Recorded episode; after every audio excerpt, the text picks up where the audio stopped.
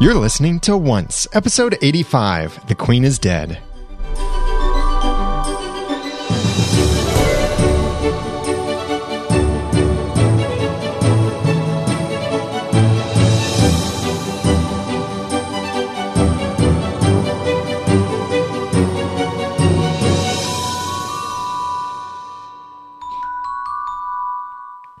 Welcome back to another episode of Once, the unofficial podcast about ABC's TV show Once Upon a Time. And we're brought to you in part by Simul TV.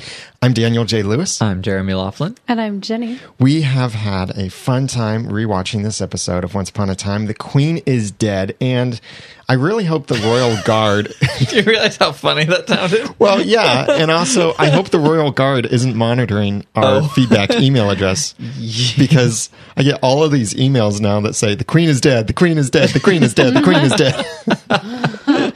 Do you ever get depressed during the day reading those? Like, I've heard you guys. I've heard. Yeah. So so thank you so much for the feedback emails. We are going to incorporate as many of those as possible into our discussion today and we've got some great discussion lined up to discuss this episode of Once Upon a Time.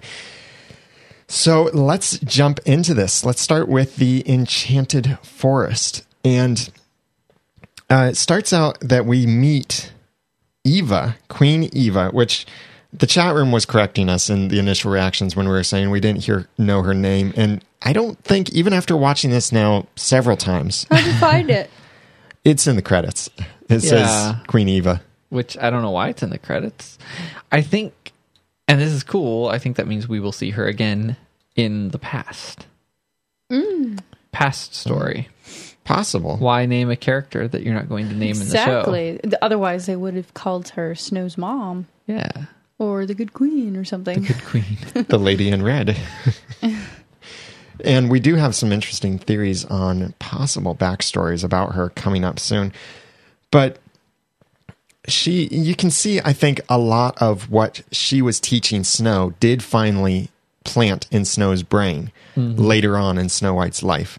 Because Snow started out as this bratty kid. Mm-hmm. Well, yes and no. She may have just been having a moment of brattiness. I think she was a spoiled brat. I have to disagree with you, Jeremy. Because the queen said she thought she raised her better than that, which is something parents say to kids that are having a moment. And Snow corrected pretty darn quickly. Speaking of the Queen, I tried to find a clue as to when the Queen was poisoned, Yeah. Um, but all she was doing when we met her was she was doing seating arrangements. Yeah. And I tried to look around the scene and see if there was any clue as to if she'd just drank or eaten or anything, and there was nothing.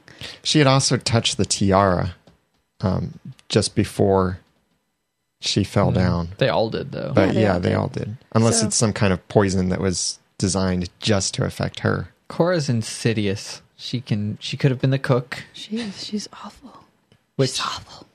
it's ironic Well- that she was poisoned because the woman who plays Johanna plays the cook on Downton Abbey. Yeah. Well, I think that if if you look at how many times we've seen Cora shapeshift into people, yes, it makes us start to wonder who is she? Is that Cora? Is that someone else? But one of our listeners, Jeff, sent in this email that really, I think he brings out a great point that helps clarify this for us and gives us a little bit more assurance of things. Jeff said, I think in the that you in the podcast and some people in the forums are taking the Cora shape shifting as far more wide open than the writers slash producers seem to want. In every case she has shape shifted, there have been clues and a quick resolution, meaning that by the end of the episode we know whether it was that character or Cora in disguise. When she was Regina, Pongo gave us a clue that it wasn't Regina. When she was Henry, the episode's contextual clues made it clear that it was Cora. At least I was convinced instantly that was really Cora. And in this episode, when she played Blue Fairy, the clue was that she said something about magic coming with a price, which is a Rumple line. Like, good catch. I didn't catch that even uh, before, while rewatching this, before reading this email. I don't think in general that we need to wonder whether Cora is impersonating a character if it isn't made clear within the course of a single episode. I think that's true as it turns out. I mm-hmm. don't think that we could have known that for sure before. Right. Magic because- coming with a price is a Rumple line, but Rumpelstiltskin is her apprentice. Her teacher. She's Oh, oh, Rumpelstiltskin. right. She is Rumpelstiltskin apprentice. Sorry. So that really doesn't tell us a whole lot, except that she's his apprentice and she's learned from him. I think probably the point of bringing that up is that that was our clue. yeah. Yeah. If we had been looking for it, I personally never expected Cora to imitate someone very small and flying. Well, also, how does she do it in that dress? Um, also, the fact that she appeared before Snow even wished on one of the blue stars, Yeah. Yeah. which the other characters we've seen do that have been Archie and um, uh, Baelfire when he was a kid. He didn't wish on the blue star, but he did go looking for Reul Ghorm. So maybe that was another way of calling for the blue fairy back then is by calling her by her original name. So I think, yeah, those are great clues, great pickups. Um, and I think that does steady my mind some that then if we don't see that Cora played that person, then she wasn't that person. Well, I thought I was very clever in noticing there was only one person in the room when Johanna told young Snow to seek out the blue fairy, and that was the guard in the background. So I was thinking maybe it could have been Cora posing as a guard. How Could else would she know? Because it didn't look like Johanna was acting strangely. But then again, Johanna told young Snow to wish on the blue star. And that that's was going what- to That's not what she did, though. Right, that's what she was supposed to do, Yeah. and that's what would have brought the real blue fairy. Right. So Johanna gave her the correct instructions to get the real blue, real blue fairy. If Yeah. if Johanna was actually Cora, I didn't say she was. oh, okay, I said that maybe the guard in the room while Johanna was saying that could have been Cora. So you're trying to figure out how Cora even knew to impersonate Blue. Yes. No. I think maybe um, Blue just well, she was expecting it, or she figured this is the way it's going to go because Johanna said that the blue fairy was the queen's confidant. So maybe Cora had somehow picked up on this because Cora knew a lot about this royal family to know where they would be, what their habits were, what their vulnerabilities were. So Cora was probably able to spy on them enough to see, oh, Cora and the or Blue Fairy and the Queen Eva get together a lot. So this might be a little trick I can use. I'd like to see more of that. Mm-hmm. More of Yeah. like when Cora was like I'd like to I'd like to go into into Cora's history. I'm interested in that. I hope they show us. And Blue She's Fairy despicable. Blue Fairy was called benevolent, Mm-hmm. and she helps people whose heart is true. I think this is starting to cast actual factual doubts on the idea that Cora that Blue Fairy is evil. I think so. I think th- those. Forgive me, listeners who love that theory, but I think it's always been a bit unreasonable. I think it's been very guilty until proven innocent with poor Blue. Really? Mm, with the listeners, I think everybody's kind of been. She's good though. She's had so little to indicate her guilt. I don't know why that's been such a popular theory. And she's a nun. Who hates nuns? Only the dark one is against Blue, guys. You know what would be cool? What? If we could actually see like the blue fairy's beginning. Hmm. yes. That would be fun. she is the oldest character, yeah, really, she is. that we've seen Besides Rumpelstiltskin. Oh. Well, I mean, Yeah. yeah. yeah. she is the oldest. because she was called the original magic. So, yeah, it would be cool to see a backstory to her, which maybe they'll do. I'm Someday. wondering if Snow still has that dark magic candle. Because we never saw her give it back. That's true, Maybe she still has but it. She held it over a skunk's heart, and then she held it over a deer that had died, and she just used it that way. I wonder if she could have sacrificed an animal's life. I, I don't think so because like look how the Dear heart, me tonight. look how the heart of a horse didn't work on the dark curse. oh, You had to all of that. Yeah. yeah. And the chat room when we do this live on Wednesday nights at 8.30 p.m. Eastern Standard Time, GMT minus five over at oncepodcast.com slash live, which you probably know already. But our chat room is also pointing out something very similar. The candle was very Twilight Zone-ish. There are these different episodes of Twilight Zone or different stories of things where it's like you're given the choice to save one person at the cost of someone else and you don't know who that someone else is but then when you save the person you discover that someone else that died was someone you knew or it's hmm. you. Like there's one particular twilight zone episode i haven't actually seen it but i've heard of it and it's where um, there's a button in some kind of box that every time the person presses that button someone dies but that person pressing the button gets a wish or something like that money. Strange. but then at some point he gives away this box because it's become a burden. I forget why he gives it away. But then the next person who gets that box the first person to die when the next person presses the button is the last person who had the box okay. so that that reminded me of this candle thing. But going back to when did Snow does Snow still have it? I don't know. No. Because I could see either way. The way that hmm. Snow worded it, it sounds like she could have taken it and decided not to use it, or maybe she rejected it right there in front of the blue fairy. she didn't ever take it, did she? no, we we, never her saw her walk away. It was in her hand, but we never saw her leave with it. Just her wrestling with it. And yet, what if she pulls it out next week? yeah. Or goes and finds it in Gold's shop and she tries to bring Johanna back? Oh, yeah. well, no. She's gonna have to pin either Cora or Regina down first. magic can't bring people back from the dead.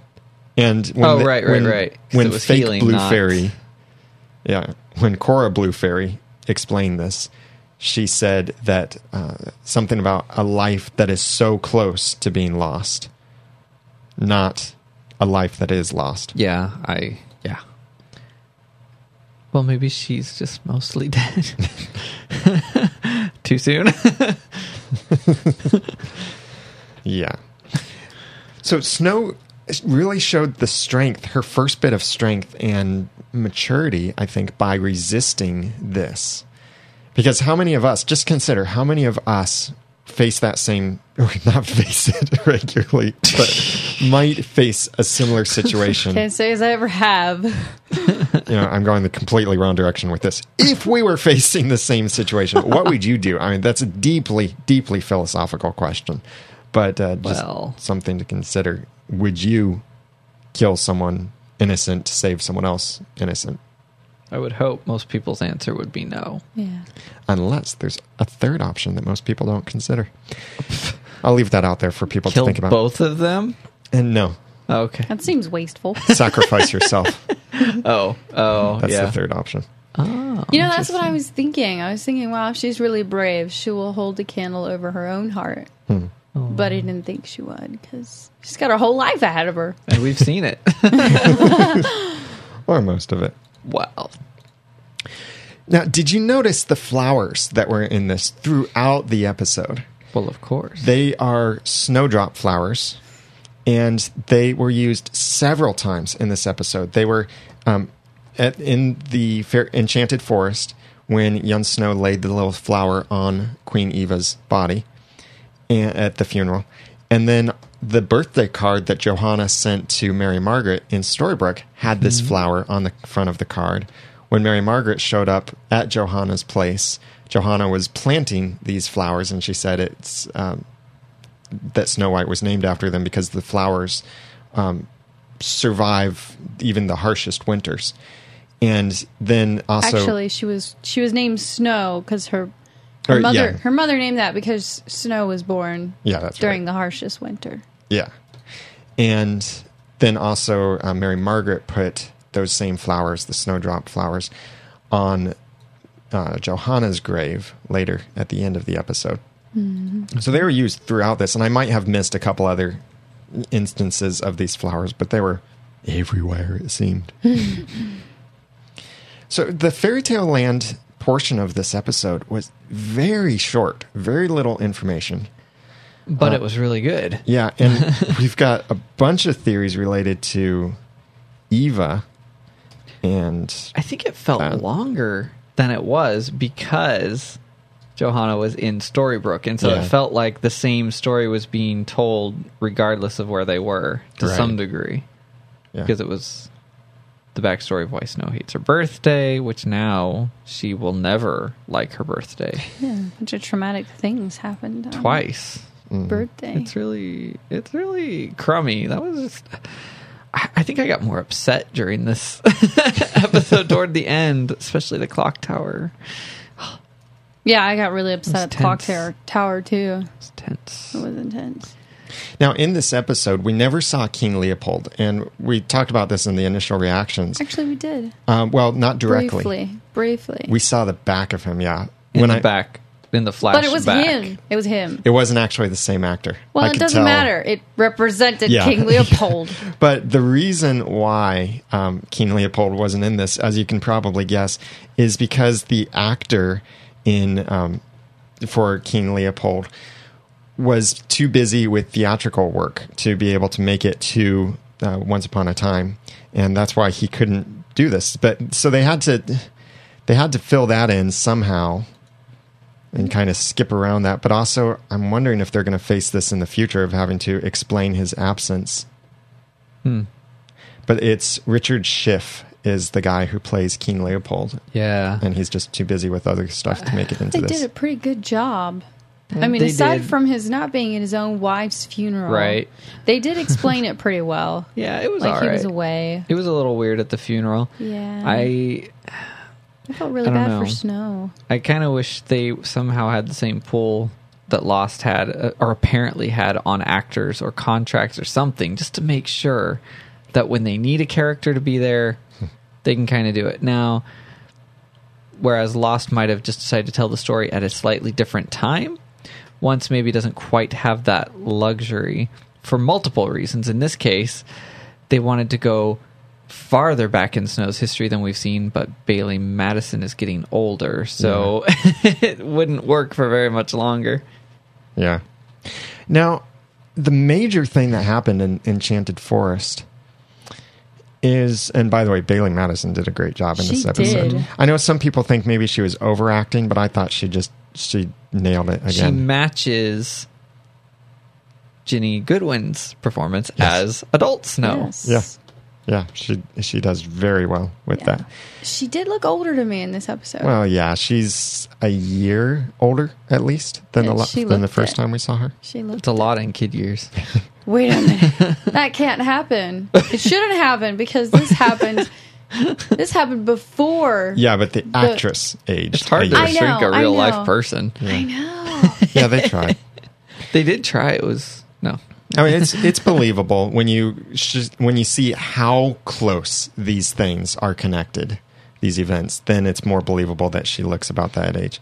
But the major thing that happened in Enchanted Forest was Queen Eva's death and the reveal that Cora was the one who caused it. Now, this brings up a bunch of discussion points to consider.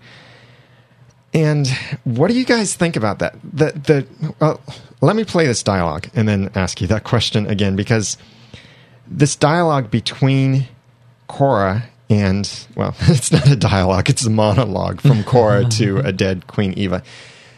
I think gives us a lot of clues. So here it mm-hmm. is. My daughter doesn't love me the way yours does you. Snow would have been a great ruler someday, but that'll never happen because my daughter will be queen. And all yours will be left with is knowing how I felt, how it feels to be the miller's daughter.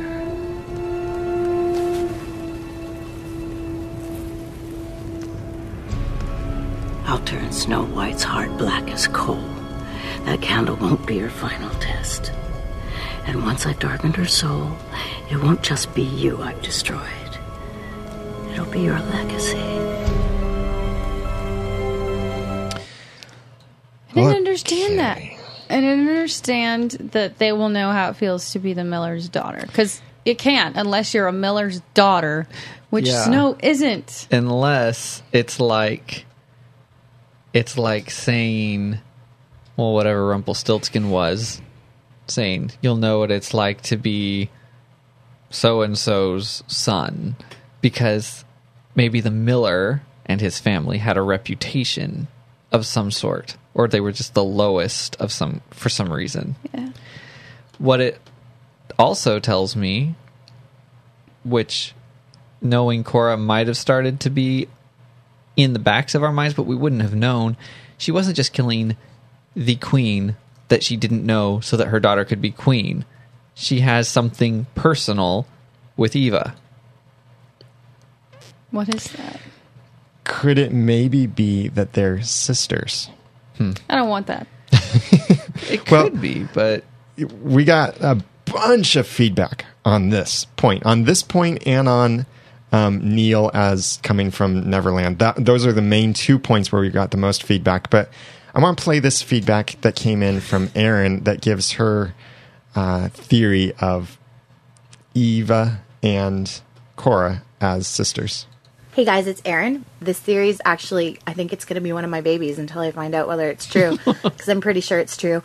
I've kind of always thought that maybe Eva and Cora were sisters and that there was this animosity and that that's what perpetuated the whole like hatred of Snow White. But and and we did see last night that the hatred of Snow White did not stem with Regina, it stemmed with Cora and that it really started with a hate for Eva and um, that was all kind of confirmed. But I have a theory about why that happened. I feel that Eva took Cora's place at some point in her life. Originally, I just kind of thought it's being the queen because if you recall the Rumpelstiltskin tale, the original, the miller's daughter was meant to marry the king if she performed, like if she was able to spin the straw into gold. And assuming Cora spun the straw into gold, which we I'm assuming she did because she probably made that deal with Rumpelstiltskin and he followed through, that perhaps then Leopold fell in love with Eva and didn't marry Cora and went back on his deal that was he would marry her if she could spin the straw into gold. So that's a possibility. I also think, though, that it could stem even earlier because of Cora's comment, like dripping with disdain, that Snow would find out what it was like to be the miller's daughter, almost as if Eva should have known what it was like to be the miller's daughter. So I was thinking that Rumple could have even gotten involved in this. Like, obviously, I think all roads lead to Rumple because he wanted the curse, and this perpetuated the curse. So I think that he totally could have had a hand in like switching some babies around as part of a deal for their parents. We totally wouldn't put that past him. We know we know about his his uh he deals in babies and names and whatever, but babies are a big a big deal maker for him.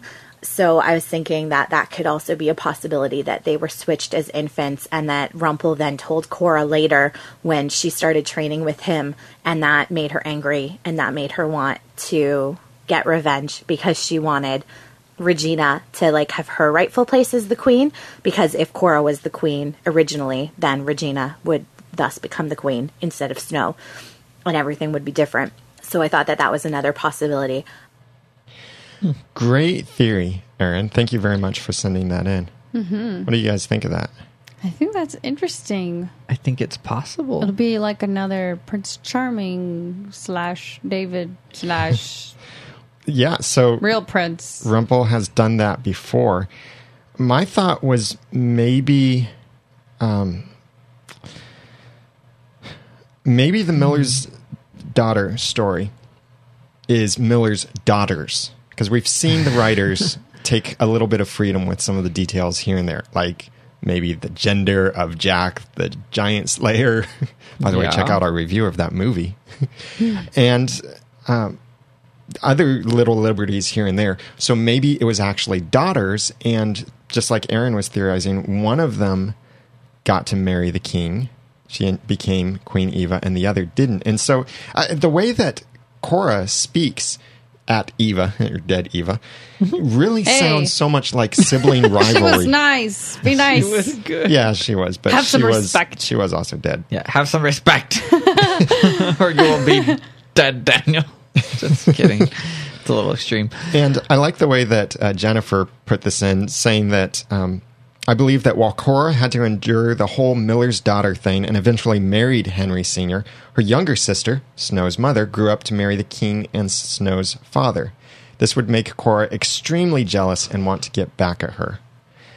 And uh, then also Katie sent in other things, other theory, pointing out the serious grudge that it seems Cora has against Eva, and also suggesting that maybe both of them are part of the original Rumpelstiltskin tale as the Miller's daughters.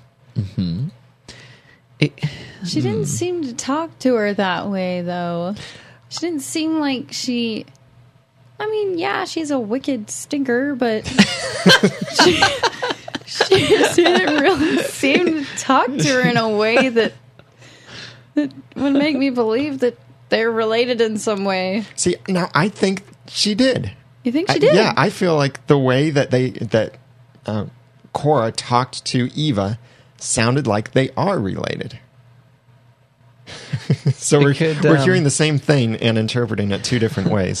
yeah, I mean, if nothing else, the weird finger kiss yeah, that was weird. might Yeah. be a That sister was thing. Really weird. yeah, could easily be something that they used to do as sisters, and maybe we'll see that Oh, someday. it could be really sweet and then really horrible. How on earth could could two people become so different? Mm. Bitterness and rage. I mean, two people cut from the same cloth become so different. So, Yeah. another twist on that, and it would depend on all the relationships and maybe characters we haven't seen, but maybe it's just like David and James. Mm-hmm. Maybe a monarch needed a child, wanted a child, and there were two sisters, hmm. and Rumpel took one, Eva, and she became royalty as a princess, and just her entire line was like this. Rumpelstiltskin So- just makes messes And the wherever other was he goes. and the other would be left as just hmm. the miller's daughter.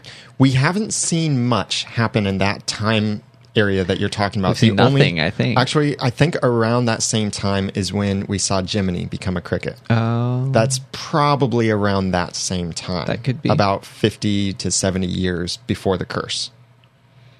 oh, So somewhere okay. around then could be. But Based besides that, Cora's age, yeah, based on Cora's apparent age Apparent and age. Eva's apparent age, if they're Right. somehow connected. right? Um, so If they are sisters, Cora's definitely the older one. yes, Yeah, Yeah. yeah. Now, I I really want to give credit here to Sarah, also known as Phoenix Heart eight fifteen on Twitter.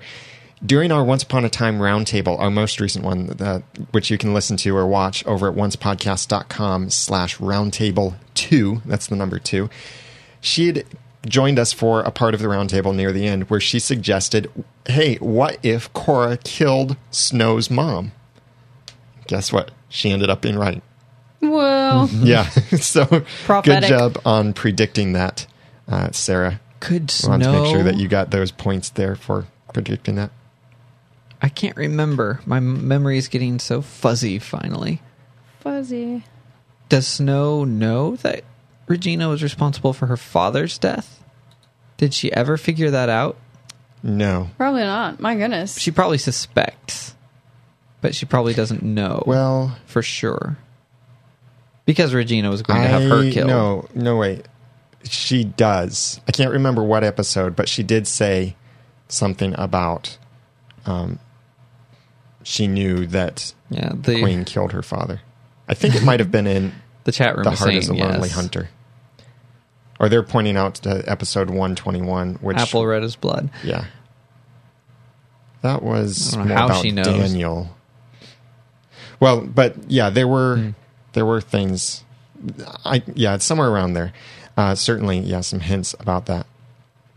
well, So, however, she figured it out. She's Mm-hmm. smart, Regina's family but still, and Snow's family really have it in for each other. I'm surprised she didn't say it in the clock tower. you killed my mother, Can't you and guys you killed my father. Stop killing You my killed my mother. family. now prepare to die. and also, there's that whole thing about destroying Eve's legacy. Which why would Eve- Cora, Cora care about Eva's legacy? Yeah, there's got to Yeah. be something else there. Mm-hmm. Good catch. Now, in some of the flashbacks later, but they're flashbacks to Enchanted Forest, when Regina is confronting Cora in the mayor's office, Regina referred to scenes from The Stable Boy, and we got to see these pieces put together and stuff that's happened just after these events in um, the fairy tale land We got to see the awkward. Shh, someone's coming. Yeah. but the name of the horse was Rosin, Rocinante. Uh, I'm probably mispronounced that. It's the name of Regina's horse, and this isn't the first time we heard it. Uh, the first time we heard it was actually in the episode "We Are Both" when Regina was trying to flee from the castle. She said, "Hurry on, Rocinante, we're almost there." Silly reason, Oh. I just imagined that was her writing instructor. Me too. Me No. too. Um, but it was her horse, her prize steed, and that's the same name as Don Quixote's horse in the novel Don Quixote, which was Oh, by goodness. Miguel de Did you Cervantes. say McGill? It's something like that. And, yeah, sorry, I'm terrible with foreign names. if you have any name that's hard to pronounce, please include a pronunciation key for me. but anything else to say about Enchanted Forest before we move on? No. Okay. Before we move on, I want to give huge thanks to Simul TV. This is a fantastic service that I really think you will love. And I've been seeing some tweets of some people saying they're excited to try Simul TV. They're going to try it out on a particular show or some entertainment that they'll be watching this weekend or next week. And I think you'll like this too. You can check it out at oncepodcast.com slash S-I-M-U-L TV. Simul TV is a service that allows you to simultaneously watch television, movies. I said that wrong. Movies. Sports, and even stuff like the shopping channel and other channels on TV. You can watch these simultaneously with anyone else anywhere in the world. All they have to have is a device with a browser on it. So that means an iPad, a smartphone, a, another tablet, a computer, a smart TV. So you can watch these things simultaneously, but it doesn't stop there. Have you ever been watching something at the same time as one of your friends or family and you keep picking up the phone saying, Did you see that? Did you see that? And you, you hang up the phone and then later you want to call them back and say, Did you see that? What kind of look do you have on your face right now? I want to see your face right now. Or, you know, that happens a lot with sports people picking up the phone and smack talking each other.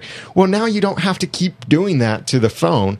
Stop abusing the phone and instead take advantage of Simul TV that lets you get picture in picture with your friends or family who are watching the exact same thing you are. So that way you can watch each other's jaws drop or you can see your uh, joyful motions as your team wins or something cool happens on the show. So check out Simul TV. Go to oncepodcast.com slash S-I-M-U-L TV. That's oncepodcast.com slash Simul TV to experience the next evolution in entertainment. And thank you so much, Simul TV, for your sponsorship.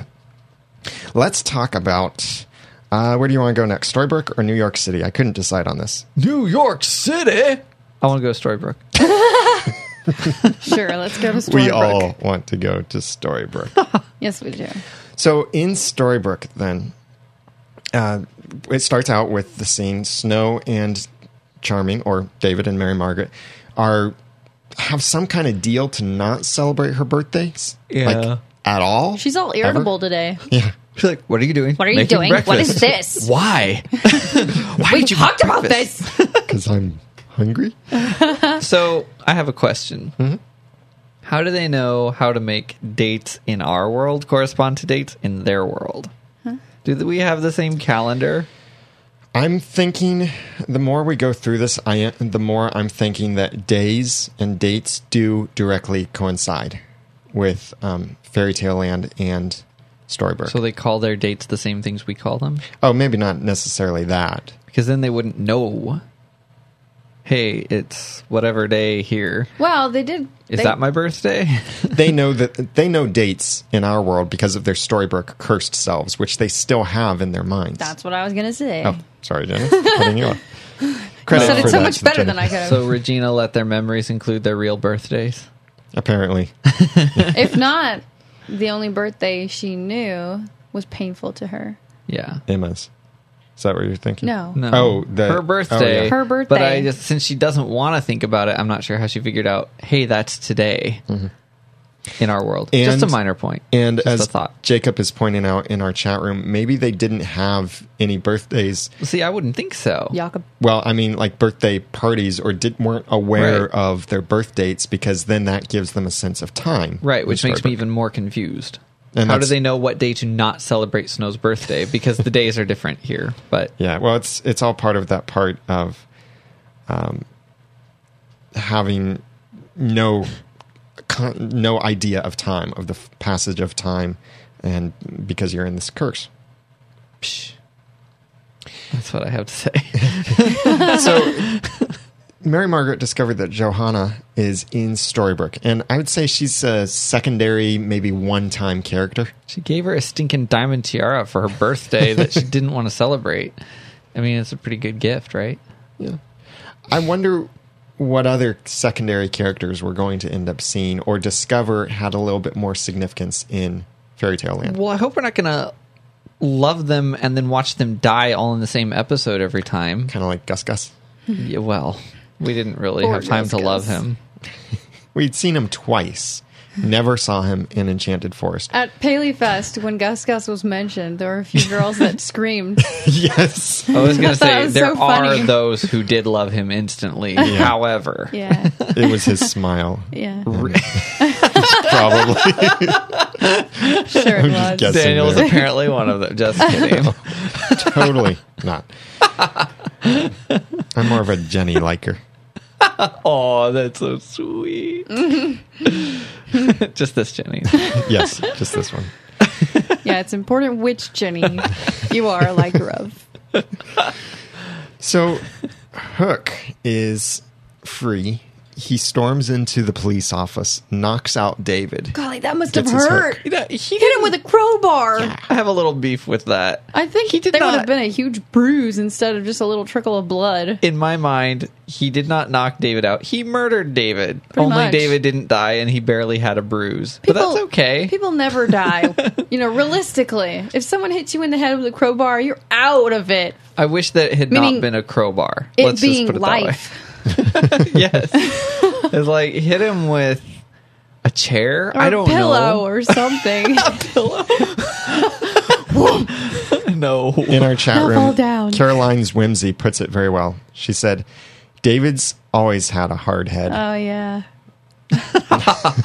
Wow. Okay, I actually, I'll actually buy that. so, do you think Hook's hook has always been poisoned? Is that why No. he's such a deadly person with it? No. I think he just puts that poison on for special occasions. I only wear this for special occasions, kind of like cologne. I true. Well, it seems very similar to the giant poison. So maybe he got it when they went up the beanstalk. I don't Uh, know. not Or, sure.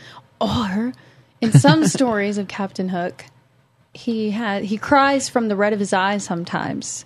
He Oh. what? He has like his eyes turn red occasionally, and sometimes he cries from them, and that th- those tears are poisonous. Wow. Now, Yeah. Jeremy, you mentioned something that I don't think we'd corrected once, but when we talked about the episode Tiny, we Mm-hmm. talked about how could it be that Jack's body turned to bones so Oh, quickly. yes. And one of our listeners reminded us that, hey, she was stabbed with the same knife that had the poison on it. Which so it could could have have been, been like what, a yeah, decomposing So it looks poison. well, maybe Yeah. if you think that's what it does. I mean, total, that was totally random. well, that's interesting. That past that's thing okay. wanted That's cool. Shout out. I can't remember who nastiness pointed coming out of that wound was really gross. It's true. Maybe it's a flesh-eating poison. Blech. It Yeah. was pus, which makes Hook very happy. So Johanna said that she found Snow's tiara in Mr. Gold's shop. And I went through random episodes here and there to look at Mr. Gold's shop to You see did. if we've ever seen the tiara in there. And I haven't seen it before, but I didn't get to look over the entire season all I over didn't again. have time to dig under piles of stuff. Oh wait, I wasn't actually there. but uh, listeners, I'd love to know: Did you see uh, the tiara in Mister Gold's shop at any point before this episode? So sometimes in the middle of all this that we've been seeing and like fireballs at the town border and failed attempts at questing and then successful attempts at questing and between all these things sometimes gold just runs his shop Yeah, and and like people like johanna just go in and buy diamond tiaras from him Well, I liked the way that Regina put it in. Uh, I believe it was season one. She said, "You can do whatever it is you do here." unless you're telling me that johanna was able to get through the dark curse Oh, not dark curse but the dark magic she could have been barrier. holding on to it for a while because Yeah, she I could have know. gone to the It's shop true. while Mr. Yeah. Gold was there.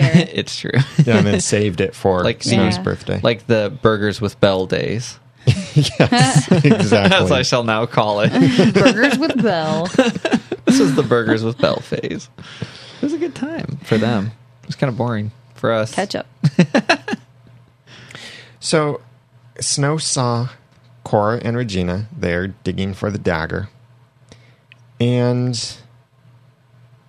when Snow then went to, or Mary Margaret then went to David and found him unconscious in the police office, she said the dagger, and David immediately knew what dagger she was talking about. Right. They seemed to know a lot about how he works, despite Yeah. the fact that he killed a mute maid just for having s- seen.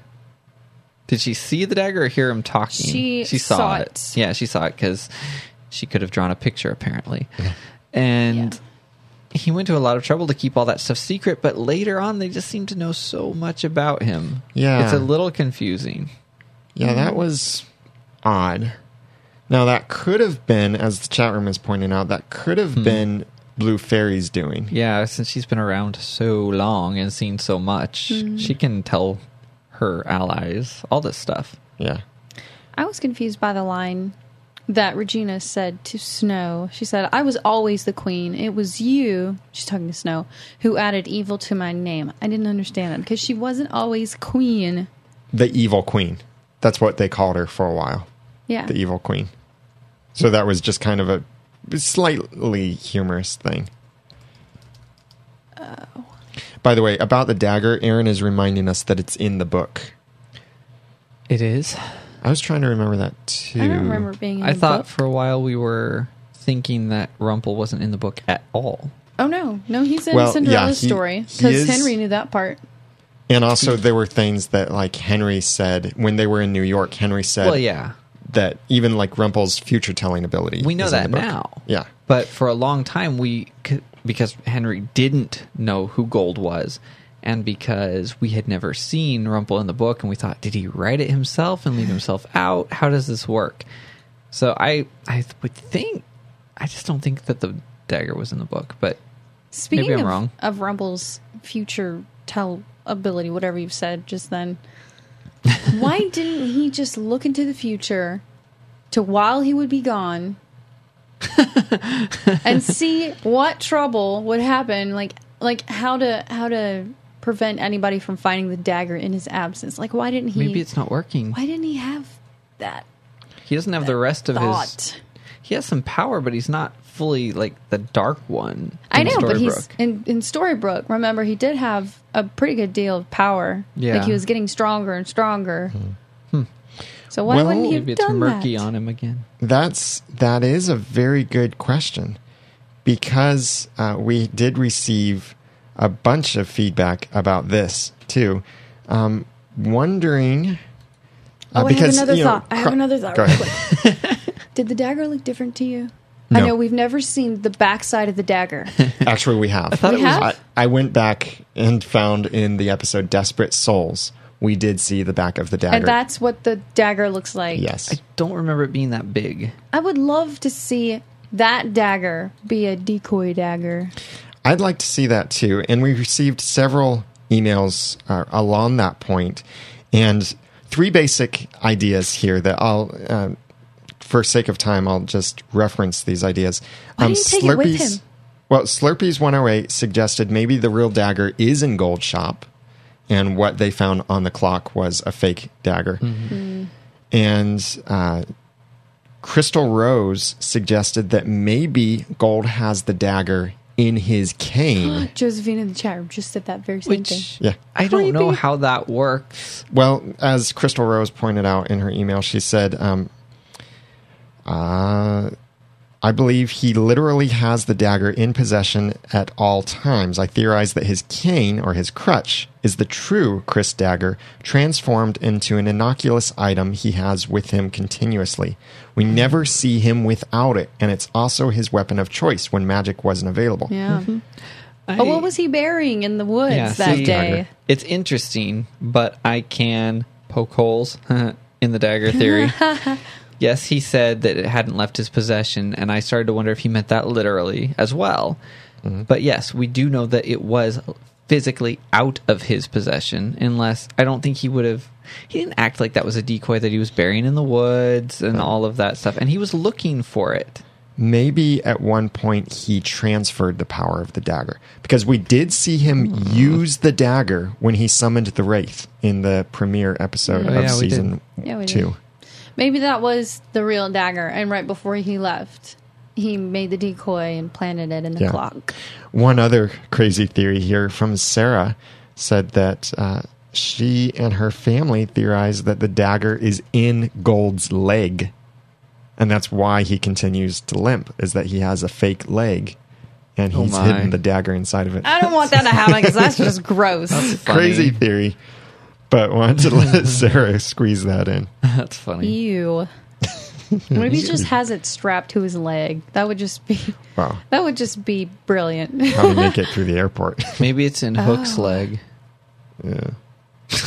yeah, how would he have how would he have gotten that through the airport? So he couldn't have taken it. Yep, he couldn't have. Yeah. They wouldn't have let that thing on a plane, that's for sure. So jumping back a little bit, back to the cafe when or Maybe the he diner put it in his checked bag. when when Mary Margaret talked to Regina in the diner. Mary Margaret said there's a war starting. Oh, that was that's like the best thing because it gives me some thought. Okay, thank you. That's where this is going. Mm-hmm. You why- maybe it was more obvious to some than to me, but it, while it's been fun and interesting, I was starting to go, okay, season 1 had this clear direction and most people doubted it, but for me, it was always about breaking the curse in that season. Season 2 has progressed, but I've been way more fuzzy on where I think the season is actually going. Well, no, we we we discussed that we knew if Cora got to Storybrooke, there would be a, a gigantic battle. Yeah, and then she got there and she sneaks around and Yeah, stuff, and then goes into the mayor's office, and nobody's there waiting for That's her. because she's slick yeah, and she's crafty and Well, a shapeshifter. Remember that in the pilot episode, when Snow and Charming went to see Rumpelstiltskin in the prison, he said um, on her. No, I'm sorry. it was. It might have been the pilot episode or the second. I'm now getting it confused. But Rumpelstiltskin said that the final battle would begin. On, he said it to Snow and Charming. He mm-hmm. said, "On her 28th birthday, the Savior will come, and the final battle will begin." Yes, but we don't know what that means still. Well, this could be leading up to the final battle It here, could. like the battle between the most wicked and Somebody's most powerful go. people. I think Cora should go. But then, who do you think Regina is going to side with? Who is Emma going to side with? Is it going to be Rumple versus Cora versus Regina versus Emma? Is it going to be something like that? I think really Regina's complicated? A, I think Regina's a wild card. yeah. I think she is because she she the way she said maybe I am good to Snow. Maybe that means that she's on her own side. Hmm. Well, I think that Snow certainly planted some doubts in her mind a little bit. I think it's apparent that she's suspicious of her mother. Yeah. She's she's doing a as best a job as she can to cover that up so that her co- her her core her mother won't kill her or anything because she's deadly. But Regina did say power is how you get things. Yeah, that's that sounded just like her mother. That mm-hmm. sounded like like she was spitting that line out because Yeah. it's something her mother said. Spitting the line out. It still seems like she's trying she thinks it's the only way to get what she wants, so she's trying still to believe it, and she still isn't convinced Yeah. anymore. Well, even then, at the end, when she confronts Cora and puts all the pieces together, which she'd only partially done before. In the episode The Stable Boy, at the end of the episode, we saw Regina in Enchanted Forest saying, That horse didn't spook on its own, did mm-hmm. it? She And asked her mother Cora that question before. Yeah. Well, yeah, back then in Stable Boy. That's what mm-hmm. I'm referring to. Yeah. But Cora just kind of denied it, and Regina moved on a little bit. But now in Storybrooke, Regina has all the pieces and puts them together and mm-hmm. realizes that you did do this originally. Cora's despicable. We saw Storybrooke Regina take a heart for the first time, hmm which I didn't like. But She put it back when she was done with it. She did. it's did. the first time I've ever seen her put one back, too. A lot of good it did. She Yeah. hasn't killed anybody yet, though. So there's She still hasn't. hope. There's still hope that she's in still good. Story, well, In Well, besides he who Post-curse. shall not be named. Post curse yeah. in Storybrooke. It's been like two weeks since she's killed Okay. anybody. No, Well, I'm just kidding. reformed reformed Regina hasn't killed anyone she's Right. in since reformed Regina. Murderers Anonymous. I was confused by the blue fairies saying a great deal of dark magic has been expelled. Like she senses a great deal of dark. What Mm. did that mean? Well, when the curse was broken and magic came in the episode uh, Broken, the premiere of season two, she did say to everyone else, she said, Magic is here. When they were asking what was the purple smoke, she said, Magic is here. I can feel it. So she, as a magical being, as the original magical being, it seems, has a sense of magic. So she can feel it. And so this this dark curse. Maybe she was just feeling that Cora was in town as just this But darkness. what what dark magic was released? All kinds That's what of I'm stuff. wondering. Cora just leaks it. I'm just yeah, but kidding. But she that sounds big though, true. and I don't remember anything Cora doing that would release dark magic. maybe every all the magic she uses is dark. I don't know. I mean, Yeah, that that could be there's it. the ship. There's the shape shifting. There's the whatever else she's been doing. So- Maybe you're right though. Maybe it was a hint at something we haven't seen yet. Yeah. Because why on earth would she just now be telling Hmm. Well, Snow I White think and Prince Charming? because she was asked. I think she was hiding in her house, hoping nobody would come for her help. this is all Going, pretty dark magic. This is still happening just within a few days. Each of these episodes Oh. are still within just a few days of each other. So things are still very fresh. Remember, Emma just a couple days ago, Storybrooke time, Emma just got back from, or maybe even just the day before this is happening, Emma got back from uh, Enchanted Forest. you think that soon? Yeah. Uh, about Maybe. I w- at some point recently, I Well, wanted us to count the days, and I don't what? remember why. but- I, I take that back because there was that time they had the party, the welcome back party, Mm-hmm. and Regina was invited, and all of those things. So it's been, I take that back. It's been a weekish or so. I still maybe. feel like I should call somebody out, and I don't even know why. It, we keep seeing snow, and yes, it's the morning. Blah blah blah. We keep seeing Snow and David in the apartment, just living life, mm-hmm. and I'm like, there are two evil sorceresses on the loose in this town. Why do we never see you like going door to door searching? Maybe that's just not the way this works. I don't know. It's weird. I find They- it quite awkward. Yeah, well, until the end of the episode, Snow or Mary Margaret wasn't as motivated, True. and they were kind of being cautious, recognizing that they need a plan Mm-hmm. and didn't have it yet. So they just have to know kind of where she is. When Yeah. Cora said, I spared you that burden like any good parent, I was thinking, yeah, right, good parents don't murder people.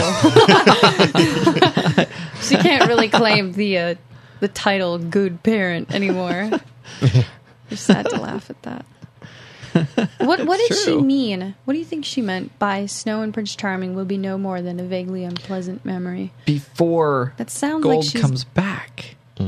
that's Yeah. that's gonna sounded to me like she was gonna do some like memory erasing or something. Oh, that's interesting. Oh, hmm. I don't know about that, but it did. I was Or- confused about the before Gold comes back, all of them, and she was seeming to include Emma in that. So, Maybe she's gonna Yeah. go to him now that she has the dagger. yeah. Well, oddly, she did say uh, something that almost sounded like, grammatically, almost sounded like Henry could be a long forgotten memory as well. I didn't think so. But that's that's connecting it a bit too much. I don't think that's what she meant, but it could be a possible be. interpretation of what she said. Speaking of Henry, how on earth did he lead Rumpelstiltskin to Baelfire? How? Because he didn't actually do it. He was just going along for the ride and eating Well, cinnamon buns. The, by bringing Emma back and by the fact that um, it, Henry is Neal and Emma's connection. So there, it's the it's not a direct leading necessarily. Yeah. It just seemed kind of like weird wording. Could Cora cast the curse again on our world? I don't think so. Well, remember the beans? She brought back the giant for a reason, so it seems like she Oh, wants yeah, to go somewhere else when she gets her Not via power. that Maybe curse. she wants to be the queen. yeah, yeah. She wants to be everything. Yeah. Well, she's definitely got some kind of agenda. Oh, she um, does. Big plans with the dagger. It's probably she wants to be the Dark One herself. That's really where I think this is going. Yeah. Not just control the Dark One, but be the Dark One. She is something else She is. entirely. So when uh, then, well, yeah. Speaking of her, that she killed then um, Johanna, just you know, mercilessly killed her after David and Mary Margaret thought that Johanna was safe. But the whole thing, you know, the dagger behind the clock, great hiding place. Mm-hmm. But I kind of think it's a fake dagger, even though it looks exactly like the other one. And we'll have some screenshots of this in the show notes at oncepodcast.com slash 85 to show you the dagger from the episode Desperate Souls, the back of it, and the back of the dagger from this episode. They are identical. Okay. So it's you can't get past that that they look the same, but they may not necessarily be the same. Mm-hmm. So when Mary Margaret and David bury Johanna, they're they're in the the graveyard, and Mary Margaret seems fixated on Regina's mausoleum there, mm-hmm. and even mentions that it remains untouched. I wonder if Regina or if, if Mary Margaret is going to find something inside the mausoleum as a weapon against Regina or against Cora. I don't know. Wouldn't it be awesome if Snow could find Cora's heart? That would be cool. Yeah. I don't know though. This whole dark snow th- or snow dark as people were calling her before coming back only this time without a potion that needs to be undone with true love's kiss. Snowstorm. Maybe she's still got it in her. Meh. I mean, kind of like, kind of like the uh, They've kissed dream- enough by now. the dream scene kind of thing. Like it would, it affected Oh. her, even though Oh. she's not, she's not sleeping anymore. But she's she still has access to the dream scene. What if she still has access to that cold, I think it's just Cora. calloused? And I think that I'm conflicted because we shouldn't want Snow to abandon good, but I kind of want her to kill Yeah. Cora. well, she was questioning all of her right decisions that she had made. She was. Which, And- yeah, you She's gonna snap. everything. She's gonna snap. I think she did. One of our listeners, Vanessa, suggested that maybe Fairy Tale Land is all black and white morally. There is, you know, there's clear good and clear bad, and then our world has gray areas, and maybe that's what Snow is kind of facing now in our world. Is she's she's shifting a little bit. well, see, it is kind of funny, and there somebody asked in the chat room, "Is killing Cora bad?" It- it- Yes, it's- morally, it is bad. eh, to a point. If Well, they she needs to be judged. if they were defending the town or defending their kingdom, and they ended up in locked in a battle, Yeah. and she got killed, that would be the end of the battle. That would be victory. Yeah. So going after her and executing her as the enemy trying to destroy everybody. I'm not sure how that's different. I mean, I guess her heart is different. Yeah, I think I think Snow's kind of communicating that she just wants to murder. yeah, she someone said, who- sorry. She wants to murder the person who has caused her so much pain. They Yeah. she said that Mary Margaret doesn't care about justice. Yeah. She really does Well, yes. just want revenge. Yeah. And that's yeah. why. This will not end well. By the I way, got I got really upset at the whole clock tower scene when she just threw Johanna out the window. Mm-hmm. That made me upset. Yep. And then they just puffed. They puffed away like no big deal. No big deal. We just murdered somebody. And then they were strolling around the do this all mayor's the office, time. like, Yeah. "Oh, this is nice. no blood on the floor here yet." So in the graveyard, a couple little things. I don't think this is too much of importance, but I'll just throw it out there in case it is. Um, in the graveyard, I looked at some of the gravestones behind Mary Margaret and David, and one of them mentions Anthony Paul Mitchell, who died on a certain date in nineteen in seventeen ninety four. Oh my! And then a graveyard a gravestone on the other side of the frame was actually written in Russian. Hmm. Crazy, but they just probably filmed it in an actual graveyard. I was graveyard. gonna say that had these actual things. a real graveyard. Oh, I was wondering, was there anybody around when Charming got the call got the call from Emma to tell him where the dagger was hidden?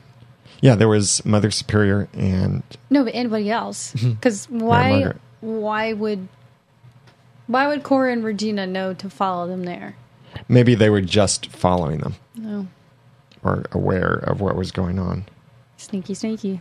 looking through one of Regina's mirrors or something. Despicable. Gina's mirror. Just, ugh, just ugh. that's it.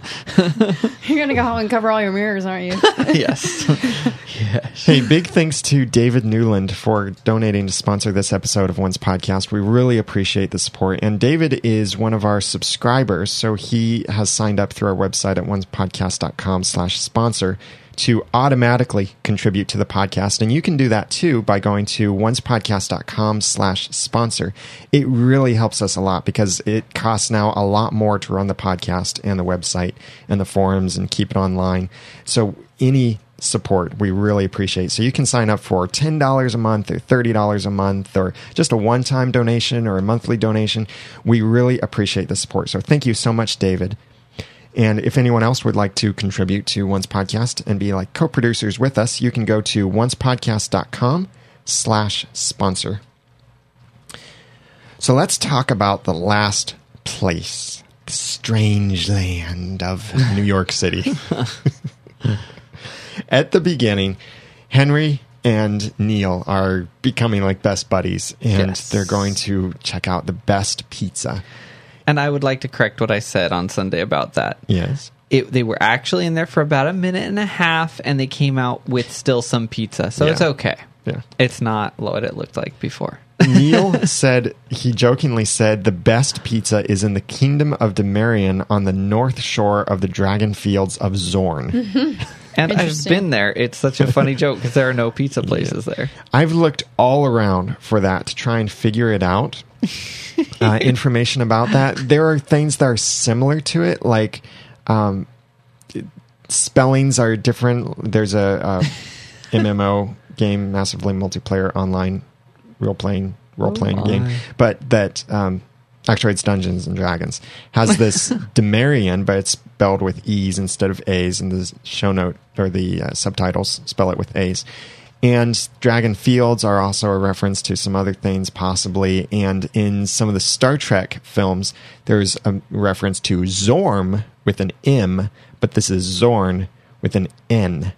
So I couldn't really find anything there on that. But anyone else who'd like to can comment on our show notes at oncepodcast.com slash 85, or I'll have some forum links to this and some of the other points here. Well, valiant effort, Daniel. Thanks. But Gold recognized that Henry might and could run away from Emma just like he did run away from Regina. Because Henry is seeing Emma like he s- saw Regina at some mm-hmm. point. Which is stupid because Emma's nothing like Regina. He's Nothing. he's kind of like now he's kind of like you have to be perfect to be in Not my good graces. Yeah, and how is how is letting someone learning a lesson the hard way seem like Regina? And that's all that Emma was saying. I think Gold was just putting those words in her mouth. Mm-hmm. I don't get it. I don't get why he he he is also hitting her, her with the "you're just like Regina" bomb.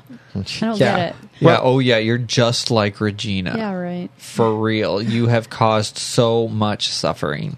I don't get it. Brat. But but Gold did say or almost accuse Emma of maybe wanting a second chance at love. Do you think that's true? I think so, yes. I think it is, but I think Gold was just being manipulative by saying that, You trying think to put words Well, in his mouth. in when you mouth. jump to the end of the episode and we get to meet Tamara, then you see Emma's reaction Yeah. almost looks disappointed. Yeah, I guess that part. I guess that part wasn't so much his putting words in her mouth, but the first part was about letting some letting Henry learn a lesson the hard way, seeming, seeming Regina-ish. Mm-hmm. Regina-ish. Regina esque. When they walked back into Neal's apartment, there are a bunch of posters outside, and none of them really stood out to me. By the way, why was Henry so eager to grab his camera? Like he was all like, "Come on!" They were going to go to a museum, and he wanted to get his camera. I they know. mentioned that right outside the pizza place. That's why later Mr. Gold grabs Henry and says, You did this. You brought us back here.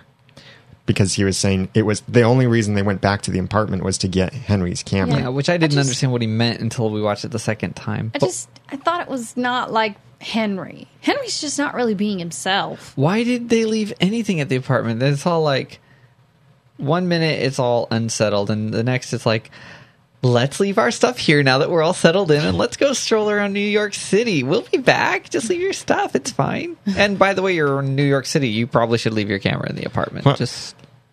It was probably one of those things like, let's take a walk and cool off a little bit. And then Let's- Henry's just so excited. He's there with his dad. Yeah. And it's Grandpa It's okay. I who hates him.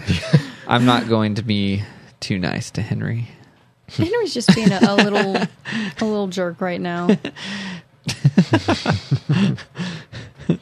So Hook then did attack Rumple. No doubt. and poisoned him with the hook. And one theory we got from Keith in Pittsburgh suggested that maybe Gold would have to go all the way to Neverland for the cure. Hmm. Instead of just back to Storybrooke Really? where there's magic. And that's where Neil can give them a tour.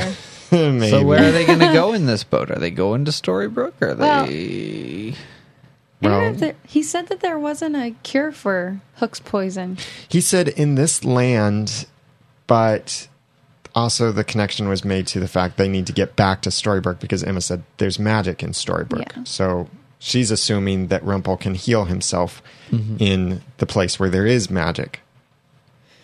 Yes. And we have to, yet to see how that actually plays out. But in this course of conversation, it- more details come up about Neal, and you'll you'll note, listeners, that I'm not drinking coffee yet.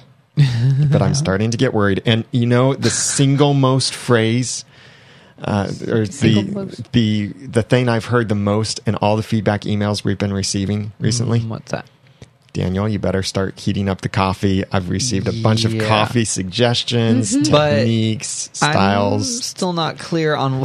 okay, I'm still not clear on what happens if he's a lost boy and not Peter Pan. Do you drink coffee, or do you If- just He like? gets creamer in it. The, Oh. My main thing is the thing I'd been saying is Neal did not go to Neverland, and he's certainly not Peter Pan. Oh. So that's why I've been saying if he is Peter Pan, I drink coffee with nothing but sugar. If he did go to Neverland but wasn't Peter Pan, I still have to drink coffee because I've been so negative against the whole Neverland theory in the first place. So I still have to drink coffee, but I'm allowed to put some creamer in it. Okay.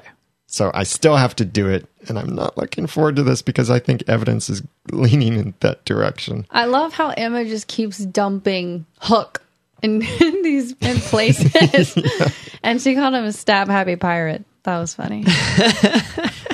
Well, what Neal said about where he was. Uh, well, here's actually what he said. It's a long story. Short version is this world wasn't my first stop when I left home. No. If it was, I'd be a couple hundred years old by now. He So- talks really fast.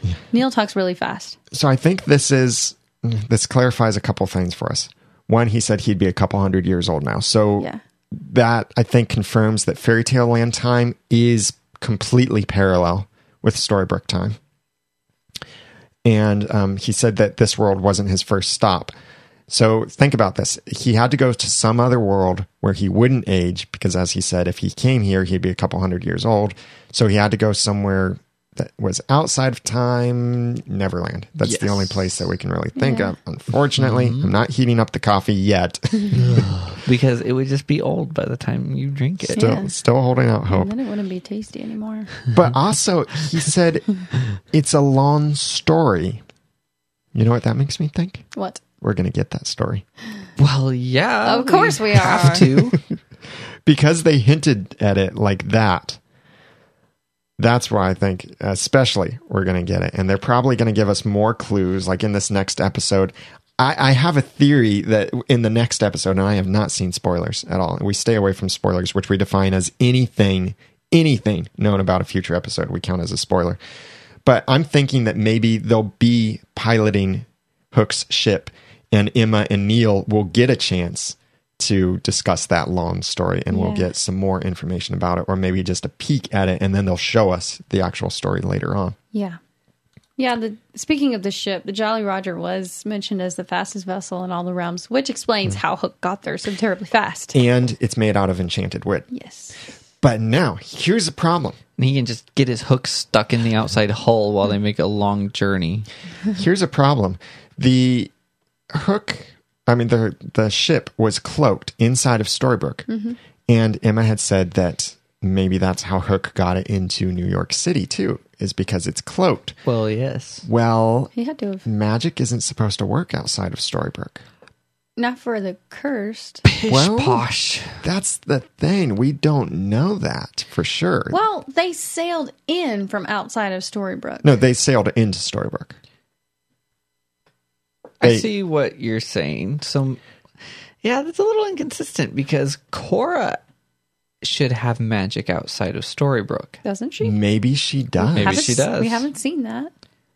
because Regina wasn't directly cursed, but Regina probably is captive by this new barrier curse. You think? Red 192 Probably. just pointed out that gold scarf still works. I oh yeah. So- I I don't think she's. I don't think. I don't. I think she can leave Storybrooke. I'm. I'm thinking Cora? she can't. Yeah, Cora. and have magic. Yeah. they were outside of Storybrooke, sort of, when they arrived. Well, I, mean, I- they sailed I up thought so to it. too. I don't think so. I think they Okay. were still. You don't within, think you don't think the portal dropped them out? You know, just outside of Storybrooke. No, I think it was They were inside of in the Storybrooke. water. How So- will the portal know at what point in the water Storybrooke actually begins? How? Just tell me. How? Magic. So, two, um, a couple theories on Neal. Going back to that, Katie thinks that maybe Neal is a lost boy, and here's her uh, explanation of that. I think that Neal was taken to Neverland by the magic bean because when Rumpelstiltskin abandoned him, he became a lost boy. I'm a little rusty on my knowledge of Peter Pan lore, but wasn't it mentioned in the original Peter Pan play or novel that the children who were lost and remained unclaimed for a certain period of time were taken to Neverland? Maybe the portal would have taken him to our land had Rumple gone with him, but hmm. since he was left parentless, he was whisked away to Neverland instead. That Love would explain the discrepancy of the being taking him to a land that has magic when it wasn't supposed to do that. That would be less um, I love that flimsy of a theory, even than just, oh, his mind changed. I like that theory. I like it a lot. And that's uh, very similar to what Fee also suggested that maybe Blue Fairy never did lie about where the bean would take. Of course she didn't. um, about where the being would take Baelfire and Rumple, but because Baelfire went through alone, that's why it took him somewhere else. You know, the only thing that upsets me about the blue fairy is the fact that she's not blonde. That is the only thing about the blue fairy that You upsets can't have all the fairies be blonde. Well, the and thing if they ever is- show Tinkerbell, In the movie Pinocchio, I know she's blonde. it's true. Well, they don't have to do everything like the Disney version. They're I doing know. some things, but I not. know. I mean, look at Jack. Jack and the Beanstalk. Jack is opposite of his gender, Oh my, according to Once Upon a still Time. called Jack him. Jack. Jack's supposed to be a guy, not a chick. So Neal cares enough about his dad not to let him die. Yeah. As much as he's been running away. He's not a monster like Yeah. his dad. Yeah. And he said something, I think, very similar to that. But we got this crazy voicemail theory in. Crazy. Yeah. And you're going to see how crazy this is. But I, I want to let you hear this and see what you think. Uh oh. Hi, Once Podcast. This is Marie from Argentina. I hope you're all doing fine. Um, we all know that Neal uh, spent some time in Neverland, and I believe that when he was still a little boy, he went to Neverland. And uh, actually, I think that he was part of the Lost Boys. And instead of Hook being enemies with uh, the Lost Boys, I believe that he was actually like a father figure to them. So I think that would be pretty cool to like see Neal being like great friends with Hook, and then the whole uh, thing, the whole situation getting even more complex because Neal has like father feelings for Hook, but also Rumple is his father, and then each of them want to like Hook wants to kill Rumple and vice versa. So then Neal wouldn't be able to deal with that, and that would make everything so much more complex and perfect. Thank you for this pod- amazing podcast, and take lots of care. Bye. Mm-hmm. Wow, that would certainly Marie. complicate things. It's interesting. It's it's it's not at all like the like the fairy tales you know about Hook and Peter Pan and Lost Only- Boys. Thing is, he was so anxious to leave Hook behind. Well, that could be if if Could still if at be. some point Hook stopped being a father figure. Right. How Or- on earth would they have learned how to, you know, sail a pirate ship with Hook still alive? Because Mm-hmm. in the in the fairy tales I know, they've killed Hook with the crocodile. So they have to change that. Yeah, they don't have to be following the full Peter Pan story. They could be borrowing elements from it, just like they borrowed Rumpelstiltskin, and we'd never seen the full Rumpelstiltskin Yeah. actual story. But another thing that I think lends support to this theory is in the episode Tallahassee, Hook referred to the looks on the faces of the Lost Boys. And the way he said it almost sounded like he had genuine concern Yeah. for them or compassion in some hmm. sort. It could be. I kind of like this theory. And we've seen Hook have odd displays of care and concern for different people at different times, like saving Aurora's heart and the thing mentioned about the Lost Boys and the way that he was originally intending to work with Emma. So, crazy theory, Marie, but you know what? I like it. It's a good one. Yeah. Mm-hmm. Sometimes the best theories are crazy. Thinking like of Neverland theory. thinking of Tamara, his fiance, that makes me wonder: is she also from Neverland? And I'm, I'm thinking of the theories I've heard about her being Tiger Lily, like he brought her from mm-hmm. Neverland when they came, at some point when they came. So I'm thinking, like, how did Neal get his name? Did he name himself that when he came? And it would be just as easy for Tiger Lily to name herself Tamara. Yeah. But I still think he's not Peter. Peter is normal enough to keep. Yeah.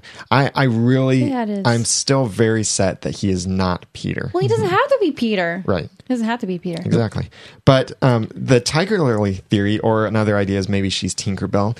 But our listener, Sarah, to be Tinkerbell. Our listener Sarah sent in a great suggestion saying, Hey guys, I've noticed a lot of people theorizing that Neal's fiance Tamara is Tiger Lily or Tinkerbell, a Neverland character, in other words, who came through with him when he came to our land. The only problem with that theory is that he met Emma after he came through to our world, which would make a relationship with one of the aforementioned characters an impossibility unless they came through together, went their separate ways to experience this world, and reconnected after he left Emma. Hmm. There's also the way out there possibility that he traveled back to Neverland after leaving Emma and then came back to our world again. But you run into the problem of how did he find a way to travel between the worlds, and that Regina's curse should have destroyed Neverland if what she said early in season two that the curse destroyed all the other worlds when it brought everyone to Storybrooke is true. And also remember, Smee said he was in Neverland when the curse hit, Right. and Jefferson was in Wonderland when the curse hit. Hmm. Yeah. Okay. But she wouldn't have been able to get out of Storybrooke. Right. Yeah. So unless there's that idea that maybe the curse brought people and dropped some of them elsewhere Yeah. along the way. I don't like that one. Thing. I don't like that one either. Just kind of like Seems when you try and carry water in your hands. Drop a little bit on your way. Yes. Um, but then the other major idea Just is the same. And by water, you mean people. the other major idea is that uh, Tamara is essentially nobody, no plot point other than Until she's proven that relationship. she's to be somebody. Isn't it Tam- Tamara. Tamara is what Oh, she said. I I'm keep thinking Tamara. you're talking about the day after today until you Me get to the end of the word. Tamara. I thought her name was Lara. Tamara, Lara. Her name is her. oh gosh, that'd be oh. horrible. well, Two timing little. one person did email. I didn't get to include their feedback here, but I saw an email or maybe it was a forum post that someone thought maybe Tamara and um, Greg Mendell are somehow connected and they're going to either expose Storybrooke or do something bad with Storybrooke. That would just be weird and such a huge coincidence. Maybe he calls her her because because he's trying to keep her identity secret because she's the weird person that he knows who knows all these things and does all these things and says all these things and now he's in a place where he's found more proof that she's telling the truth. Okay, we're getting a little off base. Hey, everybody else gets their crackpot theories. I get mine. Speaking of stinking Greg, how long is he going to be in the hospital? I mean, I know it's only been a couple days, whatever, mm. but it's about time to see him again. Well, he did say in the last episode they told him he can leave, but he decided that he's going to stay. So we just haven't yes. seen him actually do that because we're still seeing the same day that that happened. okay. Because this the events of this episode hap- this episode happened almost right after the incident in the library when uh, Regina and Cora took the map from Hook and knocked him out there in the library. Yeah, we didn't see Greg this whole episode. and yeah so so that th- this is still the same day so that's why we haven't seen him yet or seen him check into the inn or the bed and breakfast or anything Would Granny give him a room? Anybody would have to be crazy to let him stay. well, granny might not know who he Maybe is he's gonna park his car somewhere and just sleep in his car or in a cardboard box. well listeners we'd love to hear your theories on this information that we've shared and the feedback and all of these screenshots and stuff. So please go to oncepodcast.com slash 85 to respond to this content and comment on the show notes there. Uh, because for podcast we're basically done talking about the queen is dead and we're going to move on to the next episode, which airs this Sunday. So keep our feedback information handy, though, for sending us your theories after this next upcoming episode of Once Upon a Time. You can email feedback at oncepodcast.com or call 903 231 2221. Or you can go to oncepodcast.com and record a voice message through the website on your computer or on your iPhone or iPad.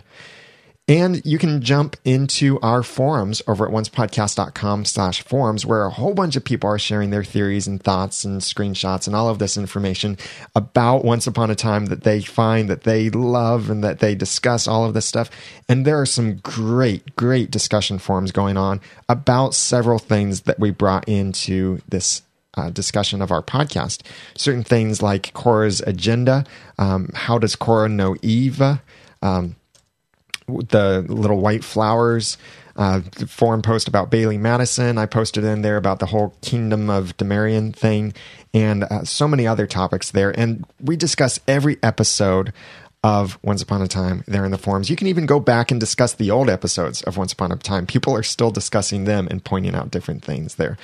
So we'd love to have you a part of our community. And you can get all of this information by going over to oncepodcast.com. Subscribe to the podcast, rate us and review us in iTunes, just like Willow Windy did and Phoenix Force.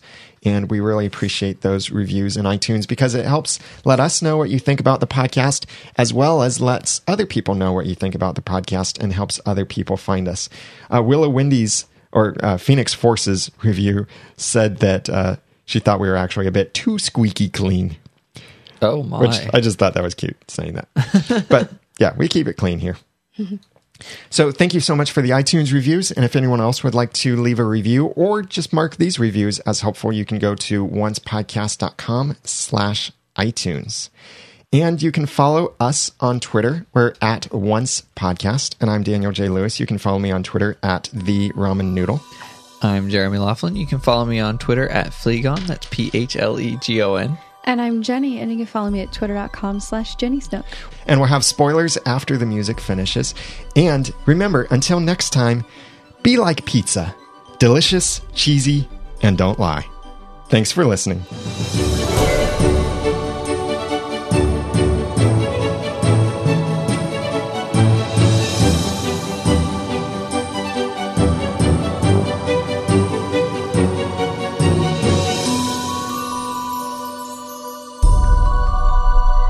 Once Podcast is a proud member of Noodle Mix Network. Find more of our podcasts to make you think, laugh, and succeed at noodle.mx.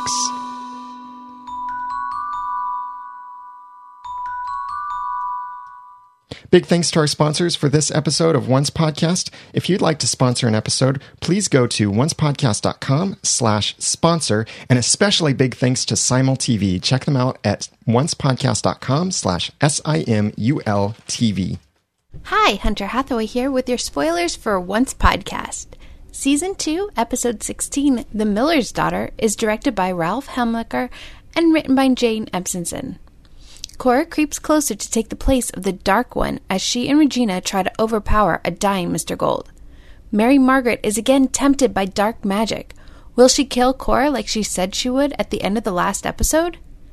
Emma and Neal are together in Storybrooke, so that can only mean that all have returned from their New York trip. In past fairy tale time, we see the story of Rumpelstiltskin with young Cora and the spinning of straw into gold. Also, Cora and Snow White's mother, Queen Eva, go way back. The burning question is who dies. On one site, they say rumor has it it's someone very important. Rose McGowan st- guest stars as a young Cora. Last week, the cast and creators invaded Paley Fest, and we learned a lot about what is to come. Rumors started that of a Mad Hatter spinoff. Well, fear not, oncers. Horowitz and Kitsis have stated they have no plans to recast anyone, and a spinoff is premature. Are Emma and Hook going to become a new high item? Kitsis said he would like to see it, and Horowitz said it could happen. The last two episodes of the season, the creators have confirmed that we will be visiting another herefore unseen realm, and that we will be meeting someone from this new realm in season 3. Does that mean a season 3 has been announced? I have yet to find anything official on that. The episode titles for the rest of the season are Episode 17, Welcome to Storybrooke, Episode 18, Selfless, Brave, and True, Episode 19, Lacey, Episode 20, The Evil Queen, Episode 21, Second Star to the Right, and Episode 22, our season finale, is entitled And Straight On Till Morning. Thanks for listening. Don't forget you can follow me on Twitter at Bit of Pixie Dust. Until next time, oncers.